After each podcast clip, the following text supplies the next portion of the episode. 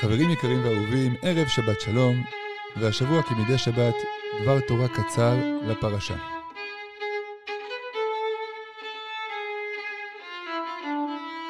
צעד קטן לאדם, צעד גדול לאנושות.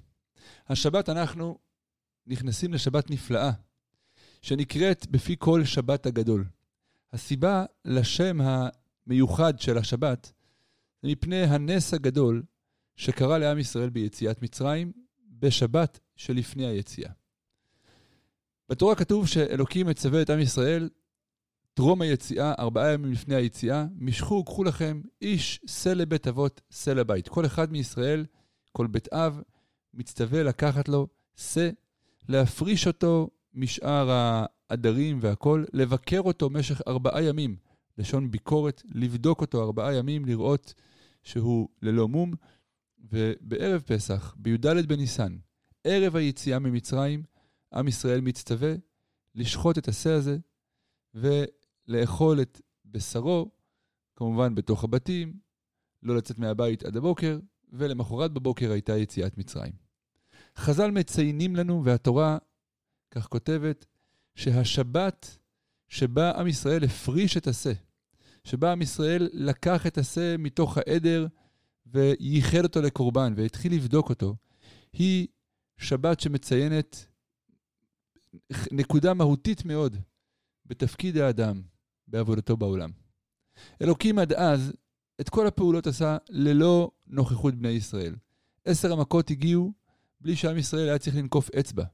עמדו בצד כצופים, וראו איך אלוקים מפלה את המכות במצרים, מכה אחר מכה, ומצרים הולכים ונשברים לקראת היציאה.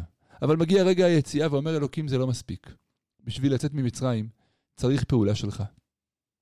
צריך פעולה, שתוכיח את 2 הקריטריונים היחידים שנדרשו ליציאה.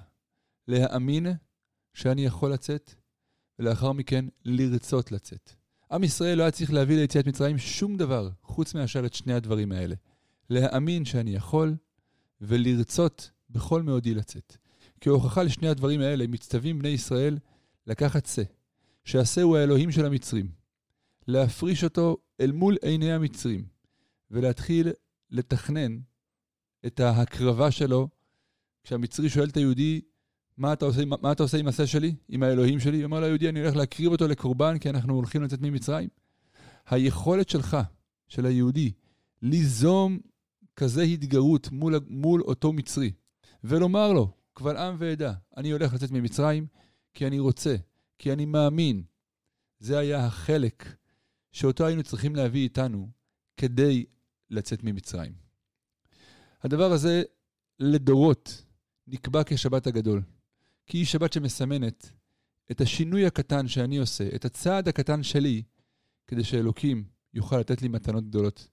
וכל שלב בחיים צריך לדעת שאלוקים נותן שפע עצום כשאני עושה את הצעד הקטן שלי, כשאני מוכיח ומראה לאלוקים שאני מאמין ואני רוצה לקבל את השפע. זה החלק שלי, והוא הערובה לקבל את אותו שפע גדול שיורד עלינו בעזרת השם בימי הפסח. שפע של גאולה, שפע של ישועות, שפע של ניסים. ניסן נקרא חודש ניסן, לשון נס. אבל בהטיה, אם אני אומר חודש של נס או חודש ניסן, זה משמעות אחרת לגמרי. כי הנון שניתנת בסופה של המילה, היא מורה על התמדה, היא מורה על דבר קבוע. כמו למשל, שאני אומר שיש בחור שלומד, ויש בחור למדן. ההבדל בין לומד ללמדן, שלומד זה חד פעמי, ולמדן זה קבוע. גם חודש ניסן, הוא לא נס חד פעמי. הוא ניסים קבועים שמלווים אותנו, וילוו אותנו בעזרת השם, עד ביאת משיח צדקנו, שיהיה שבת הגדול שלום ומבורך לכולם.